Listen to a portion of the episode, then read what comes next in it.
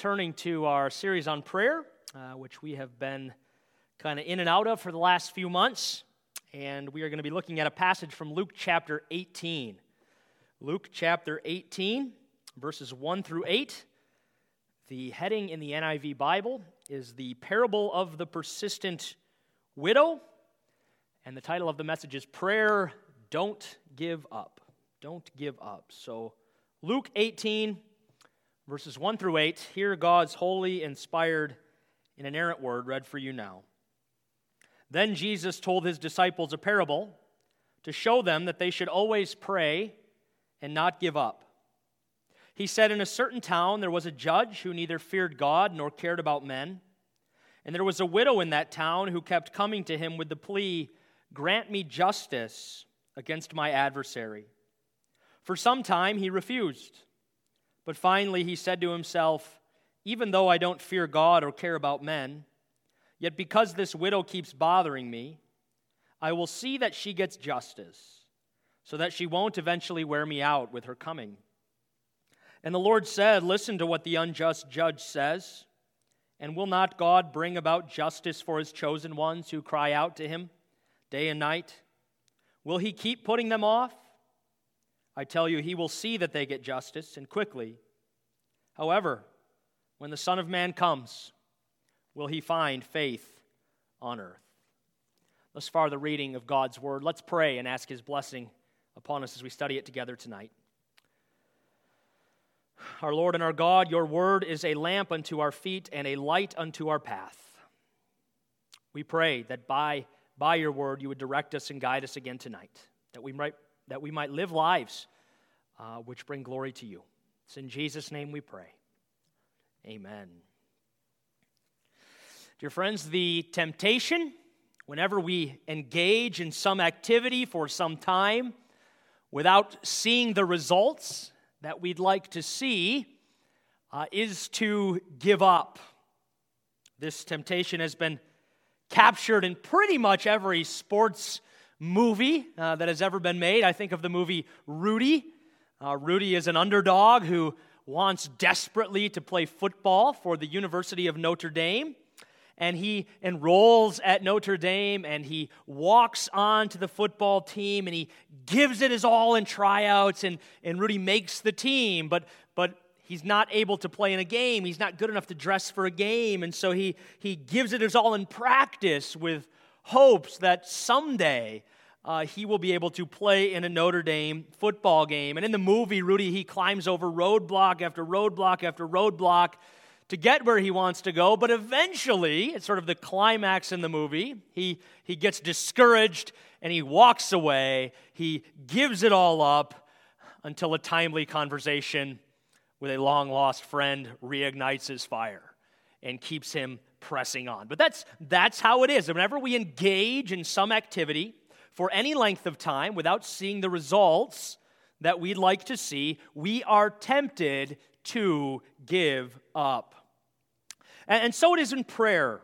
Okay? In prayer, we are often tempted to give up, aren't we? In prayer, we are often tempted to throw in the towel. We are often tempted to say, you know, it's no use after we pray for something for any length of time and do not see the results we want. And it's this temptation that Jesus confronts here in the parable of the persistent widow. You do not need a seminary degree to understand what this parable is about. No, the point of the parable is stated plainly in verse 1. Then Jesus told his disciples a parable to show them that they should always pray and not give up. Okay, that's, that's the point of the parable. That's what Jesus calls all his followers to do through this parable. He calls us to be people who always pray and do not give up. So, our theme tonight is prayer, don't give up, and we're going to consider that theme in four thoughts. First, the temptation to give up. Second, the reason not to give up. Third, encouragement not to give up. And fourth, a time to not give up. So, first tonight, the temptation to give up. We already addressed this to some extent in the introduction, But let me say two things about it here. First, let me say that the temptation to give up in prayer is real. This is why Jesus tells this parable. If the temptation to give up wasn't real, Jesus wouldn't tell this parable. Okay? It's, it's real. Jesus here is addressing a real problem that his children face. The Apostle Paul knew that this was a real temptation as well. This is why he, he writes in Ephesians 6:18, and pray in the Spirit on all occasions, with all kinds of prayers and requests. With this in mind, be alert and always keep on praying for all the saints. Be alert, stay awake, stay vigilant, keep on praying. Paul knows that it's a temptation all of us face to, to give up in prayer. It's a real temptation. And which of us, which of us listening now has not felt the temptation to give up in prayer? Which of us hasn't felt the temptation to, to give up in prayer for a child? Maybe who's, who's walked away from the faith, and, and maybe we've been praying for this child for years that they would come back to the Lord, and, and so far we haven't seen those results, and the temptation is to give up. Which of us hasn't felt the temptation to give up in prayer for our country, maybe, which, which seems to slip ever further into spiritual decay? Which of us hasn't felt the temptation to, to give up praying for something that we, we desperately wanted? Maybe a child, maybe a spouse, maybe a, maybe a new job.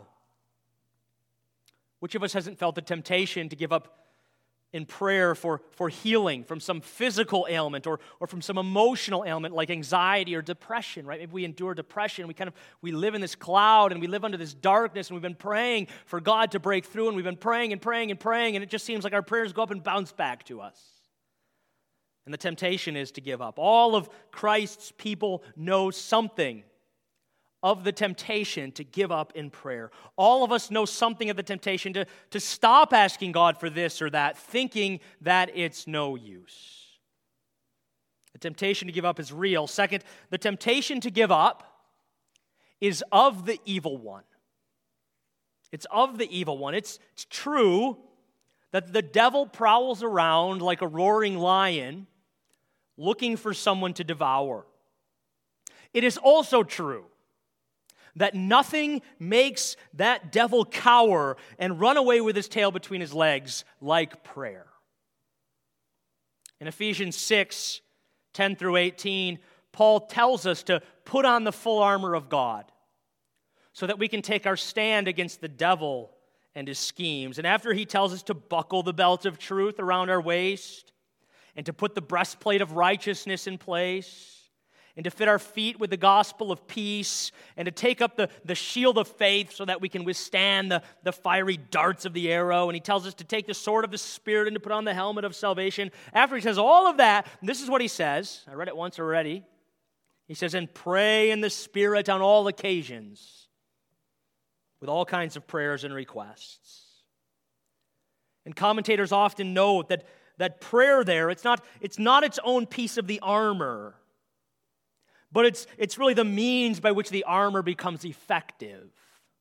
It's the means by which the armor is put on and held in place. We might say, we might say that without prayer, the armor itself is useless. Without prayer, the armor of God is futile. Prayer is necessary as we take our stand against the devil and his schemes. No doubt we see something of this in Mark chapter 9. The, the disciples, you might remember in that story, they, they are unable to cast a demon out of a boy. Jesus comes, he does cast the demon out of the boy. The disciples, they come and they ask Jesus, why weren't we able to do it? Why couldn't we drive the demon out? Remember what Jesus says? He says this kind can only come out by prayer, but, but ultimately he says it's because you didn't pray. It's because you didn't pray. Do you get it? The, the primary way we overcome Satan is on our knees. And therefore, Satan will do anything he can to keep us from praying. Satan will, Satan will discourage us in prayer in order to make us give up in prayer. He attacks our prayer lives. Why? Because he's no match for a praying Christian. All of this led Corrie ten Boom to say when a Christian shuns fellowship with other Christians, the devil smiles. When he stops studying the Bible, the devil laughs. When he stops praying, the devil shouts for joy. The temptation to give up in prayer is real. And the temptation to give up in prayer is of the evil one. This evening, if you're, if you're tempted to give up in prayer, I urge you to see that temptation for what it is. It's the work of the evil one. Don't give up. Resist the devil and he'll flee from you, James 4 7 says. Keep on praying. Second, the reason to not give up. The simple reason we're not to give up is because, because Jesus tells us not to give up. Whenever Jesus tells us to do anything, we really don't need any more, any more reasons. But the reasons Jesus tells us not to give up should be highlighted. It's because God delights in and honors those who do not give up with him. This is clear already in the book of Genesis. God comes to Jacob at night at the ford of Jabbok on the edge of the river. And God and Jacob, they, they wrestle. And in the morning, God says, Let me go. It's morning. Jacob says, I will not let you go unless you bless me. God blesses him. That's the, that's the kind of faith God delights in and honors. That kind of, that kind of faith is expressed in prayer. Right? It's in prayer where we take hold of God and refuse to let go of Him until He blesses us. This truth is also clear in Mark 7. A Syrophoenician woman, she comes to Jesus, she falls at his feet, she begs Jesus to heal her daughter. Jesus puts her off at first. Maybe you remember that story. He says, he says, Let the children eat all that they want. It's not right to give their bread to the dogs. It's kind of a strange thing he says there. But the woman, she, she persists with Jesus. She says, But Jesus, even the dogs under the children's table get some of the crumbs. And Jesus, Jesus is impressed, and he says, For such a reply, you may go the demon has left your daughter. That woman persists with the Lord Jesus Christ. She refuses to give up. And Jesus is delighted, and Jesus honors her by healing her daughter. And then, of course, there's the Lord Jesus himself. In the Garden of Gethsemane, what does he do? He persists with God in prayer. Matthew 26, uh, 36 through 45, we're, we're told that three times Jesus goes and he asks the Father, If it be thy will, may this cup be taken from me. Three times he prays that. He persists in prayer. And what does God say about Jesus? God says, This is my son with whom I'm well pleased. This is the one with whom I'm well pleased. And he honors Jesus, doesn't he? Not by, not by taking the cup from him, but by raising him from the dead, exalting him to the highest place. God delights in, God honors those who do not give up in prayer. He delights in and he honors those who persist with him. And the reason is because it's an expression of faith. It's an expression of, of deep trust. It's a way of saying, God, I'm looking to you because you can. I'm looking to you because you're able. Okay, it's an expression of faith. That's why Jesus ends this parable in Luke 18 with the question when the Son of Man comes, will he find faith on earth? Faith and prayer are all bound up together. Third, encouragement not to give up. Jesus gives us encouragement here in this parable by comparing God to an unjust judge and by saying, hey, if this is the effect that persistence has on an unjust judge who does not care about men, uh, who isn't interested in giving, how much more will your persistence be with the God of heaven and earth, who does care about men and who delights to give good gifts to his children? Just think about it. If this judge, if this judge couldn't withhold good gifts from this woman, certainly God the Father won't withhold good gifts from you. The parable is meant to encourage us to persist with God. The testimony of brothers and sisters before us should as well. George Mueller, we've talked about often in this series on prayer.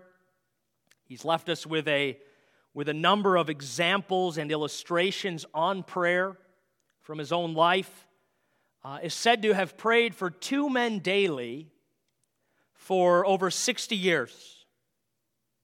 One of these men came to Christ uh, shortly before Mueller's death.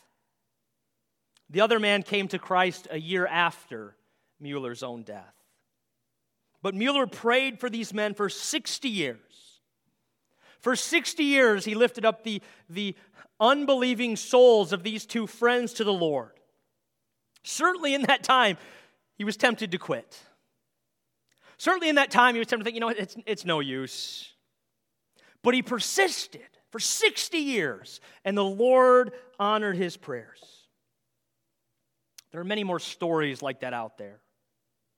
And in light of the parable here in Luke 18, should not surprise us, not one bit. Tonight, I encourage you to not give up. Some of you have been, some of you have been praying for something for a long time. Maybe it's a child walked away from the faith. Maybe it is for a husband or a wife. Maybe it's for healing. Maybe it's for reconciliation in a relationship. Maybe it's for revival in our country or revival in our community or even revival uh, in our own denomination.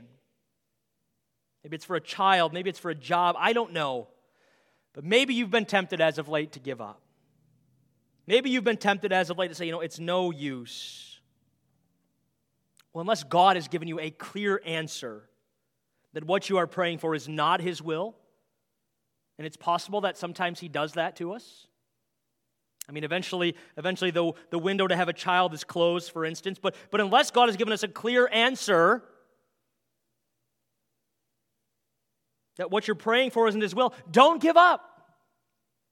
Don't stop praying. Don't stop asking. Don't stop pleading. 60 years Mueller played, prayed for his friends. 60 years.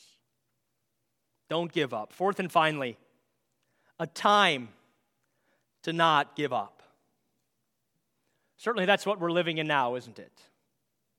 A time to not give up. The time we're living in right now is a time for God's people not to give up in prayer. This is not a time for, for us to throw in the towel. This is not a time for us to say, oh, the need is so great, my little small prayers are no use. Well, this is a time for God's people to be on their knees. This is a time for God's people to be pouring their hearts out to the Lord praying for themselves, praying for their family members, praying for those without work, praying for those who are working in the hospitals and who are caring for the infected, praying for our leaders on a federal and state level. Praying for children who are not going to school, praying for teachers who are learning new ways to teach, praying for God's name to be glorified in the midst of, of this pandemic and disruption, praying for sinners to be humbled, and to take this opportunity to repent of their sins and to trust in Christ. There's much to pray for now, isn't there? There's much for us today to persist with God about. Let me ask you, what are you doing? What are you doing with all this time you have? What are you doing at night now with no sporting events to attend? What are you doing at night now with no GEMS or cadets to run your children to and fro from? What are you doing with the less hours you're spending at work? You want to help in this time? You want to, you want to be of service to others in this time of need and in this time of disruption? Hit your knees. Hit your knees. Come to the Lord again and again and again and again. Come to the Lord. Persist with the Lord. Refuse to let go of the Lord until He blesses you and your family and your community and your country. Christian, when it comes to prayer, the words of the late basketball coach Jim Valvano will do don't give up. Don't ever give up. Let's pray. Our great and awesome God, we thank you for the gift of prayer. We thank you that through the precious blood of Jesus, you, you invite us to cast our cares upon you and to cry out to you for all that we need. Lord, please forgive us for neglecting prayer. Please forgive us for when we've given up in prayer. And help us to be people. Help us to be people who, who are able to persist in prayer. Lord, we ask that you would bless our church this day. Bless our congregation and its members wherever they might be. Keep them healthy, keep them strong, keep them from sin. Be with those in our church who are working in the hospitals, Lord. We ask that you'd watch over and care for them and protect and preserve them and give them all that they stand in need of. We pray for our community and we pray for, for, for children who are home, Lord, and we pray that their needs would be met and that they would continue to, to grow and continue to flourish. We pray for their parents that they would be able to meet their needs and care for them well. We pray for those who are without work, oh God, and we ask that you'd provide for them. Lord God, we pray for our leaders. We pray that you'd grant them wisdom and grace to lead well in this time. We pray, Lord, for those who are lost in sin this day. We pray that they might, they might see your hand in all of this and take this as an opportunity to, to seek you while you may be found and to repent of their sins and to call on your name by faith. Lord God, we thank you for your love. We thank you for your kindness. We ask that you'd be with us in the week ahead. It's in Jesus' name we pray. Amen.